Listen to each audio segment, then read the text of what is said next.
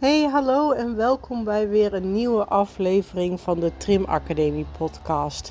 Mijn naam is Jessica en ik ben de eigenaar en oprichter van de Trim Academie en de Trim Academie After School, waarbij ik je help om een succesvolle en winstgevende trimsalon op te bouwen.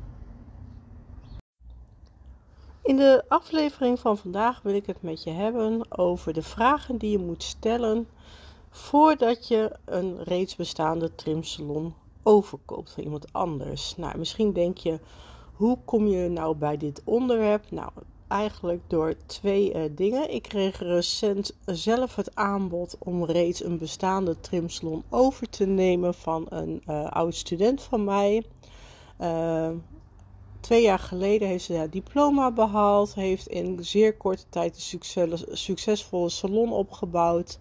Alleen, uh, ja, het wil zo zijn dat zij en haar man hebben besloten om te gaan emigreren naar het buitenland.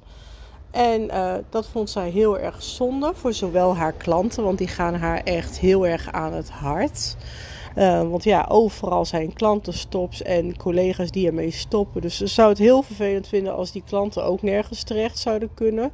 En anderzijds, omdat zij inmiddels ook uh, ja, al uh, collega's heeft aangenomen en stagiaires die bij haar uh, werken en stage lopen, die ze ook niet zomaar uh, ja, achter wilde laten. Dus ze vroeg aan mij of ik haar salon wilde overnemen. Nou, ik ga je verder niet vermoeien met het hoe en wat, maar je snapt natuurlijk dat ik op deze manier ook met dit onderwerp in aanraking kwam. En ik had ook een student die ehm, onlangs ehm, afgestudeerd was en ook het aanbod kreeg om een reeds bestaande salon over te nemen. Dus ze kwam ook met mij met vragen van waar moet ik op letten? Welke vragen moet ik, op, moet ik stellen? En uh, nou, zijn er nog andere dingen waar ik me misschien bezig moet houden? Dus vandaar ook uh, nou ja, dit onderwerp dat ik deze wil graag behandelen. Dus ja, het kan dus zijn dat jij er ook over denkt om een reeds bestaande salon over te kopen en dat je niet helemaal, helemaal uh, duidelijk hebt waar je moet starten. En hoe weet je ook wat dit bedrijf eigenlijk waard is? Nou, in deze podcast ga ik dus al deze vragen beantwoorden over het kopen van een reeds bestaande salon en uh, waarom het kopen van eventueel een reeds bestaande salon niet altijd de juiste keuze is en wanneer wel. Hoeveel is een bedrijf waard? Een van de grootste vragen is: hoe weet je wat een bedrijf waard is? En vaak wordt er gezegd dat een bedrijf twee tot drie keer zijn winst waard is. En daarbij is het belangrijk om te kijken naar de netto winst. Dus dat is de winst na aftrek van alle bedrijfs- en loonkosten. En dus niet naar de omzet. Ik ben van mening dat je niet meer dan één jaar netto winst moet betalen nadat de salon een fulltime manager en een trimmer heeft betaald. Het is ook belangrijk om te kijken naar de apparatuur en de gereedschappen die bij de verkoop zijn inbegrepen. Zorg ervoor dat je nagaat in welke staat de apparatuur zich bevindt, hoe oud deze zijn en hoe intensief ze gebruikt zijn. En waardeer deze tegen de verkoopprijs. Dus dat wat jij er realistisch voor kunt krijgen op bijvoorbeeld Marktplaats of een Facebookgroep zoals tweedehands trimgereedschappen. Want zeer weinig items in de trimbranche behouden eigenlijk hun waarde. Koop je een bedrijf of koop je gewoon iemands baan? Want ja, veel trimsalons zijn trimsalons die gebaseerd zijn op een bedrijf waar alleen de eigenaar in werkt. Dus daar is één trimmer werkzaam. En wat betekent dat de eigenaar al het werk doet en geen andere trimmers als werknemers heeft.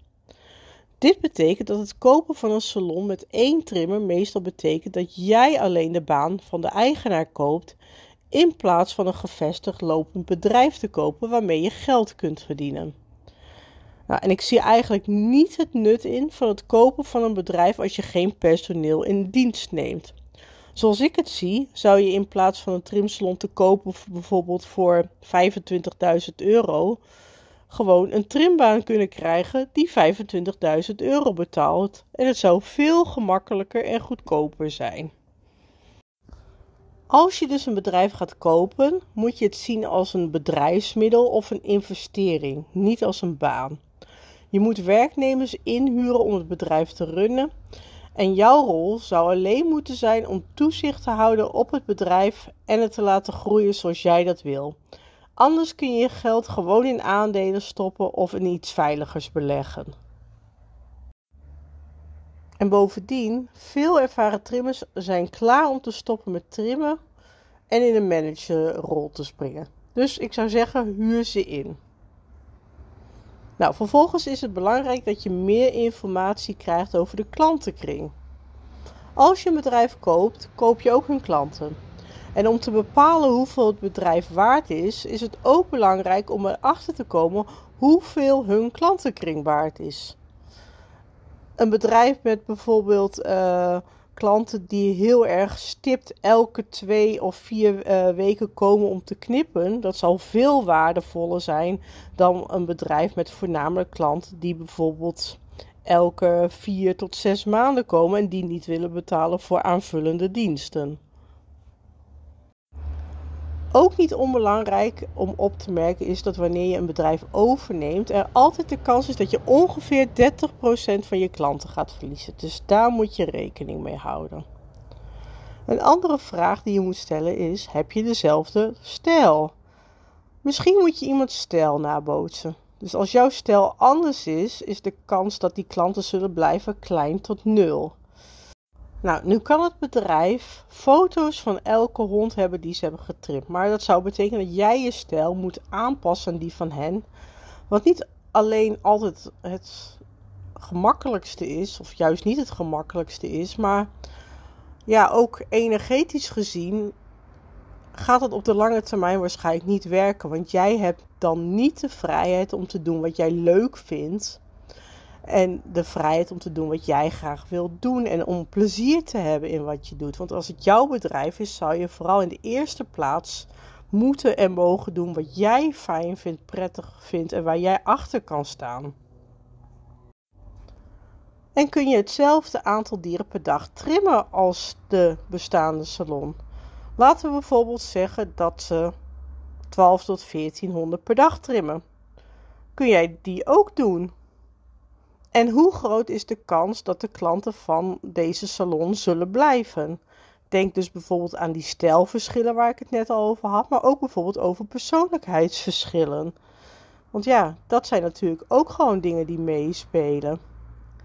Een andere vraag die je af moet, uh, of die je moet stellen is: zijn hun prijzen correct geprijsd?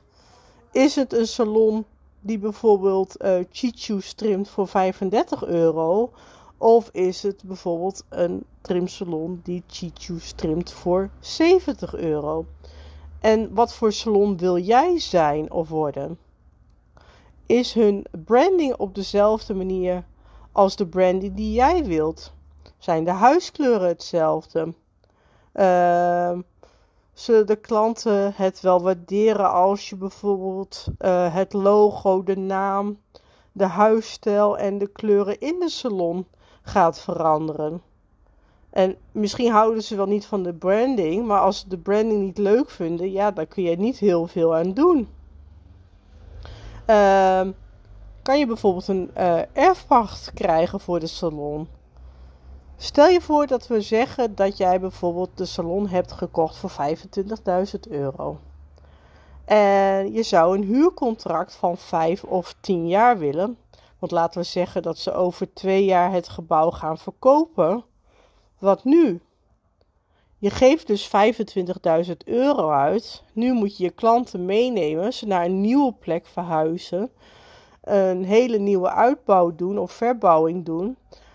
Maar je bent dat geld dus, waarmee je dus dat bedrijf hebt gekocht, die 25.000 euro nog steeds verschuldigd. Dus nu betaalde je 25.000 euro voor een baan voor twee jaar.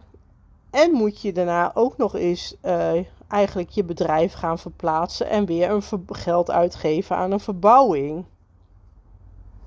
Nou, wat is het ideale scenario om een bedrijf te kopen? Nou, Idealiter zou je alleen een bedrijf moeten kopen waar je minimaal drie tot zes maanden hebt gewerkt. En op die manier weet je dat je van het bedrijf zijn klanten, zijn branding, zijn prijzen, etc. houdt. En dat de klanten ook jou leuk vinden. Je weet dat je zoveel van het bedrijf houdt dat je het zou willen kopen. En bedenk dat het kopen van een bedrijf misschien niet de juiste keuze voor jou is. Je eigen bedrijf starten of gewoon een betere trimbaan krijgen kan ook het antwoord zijn. Er is daarin geen goed of fout. Het is daar vooral belangrijk dat je nou ja, je cijfers kent, dat je de juiste vragen stelt en dat je vooral ook bij jezelf voelt: voelt dit goed voor mij? En kan ik het onderbouwen dat dit ook goed voor mij en voor mijn toekomst is? Overweeg jij om op korte termijn of in de toekomst een bestaande salon over te nemen? En heb je nog vragen of heb je daar nog hulp bij nodig? Weet dan dat ik ook beschikbaar ben voor één op één coaching. Wil je hier meer informatie over? Stuur dan een e-mail naar info.trimacademie.nl. Ik help je daar graag bij. Ehm, en daarnaast uh, wil je meer kennis opdoen op het gebied van ondernemen, marketing, social media en andere aspecten van het vak. Kijk eens op www.trimacademie.nl/slash afterschool. Ik heb daarin sowieso een uh, membership waarin maandelijks uh, webinars aan bod komen over deze onderwerpen. Daar zit ook toegang tot uh, de bibliotheek met alle voorgaande webinars in. En daarnaast organiseer ik ook nou, op frequente basis uh, diepgaandere masterclasses. Op dit moment is de masterclass Bootcamp voor je bedrijf beschikbaar. En morgen gaan we van start met de masterclass prijsverhoging. Dus uh, nou ja, wie weet uh, gaan we in de toekomst nader samenwerken. Zou ik leuk vinden. Voor nu bedankt voor het luisteren en tot de volgende podcast. Vind je kracht in je passie.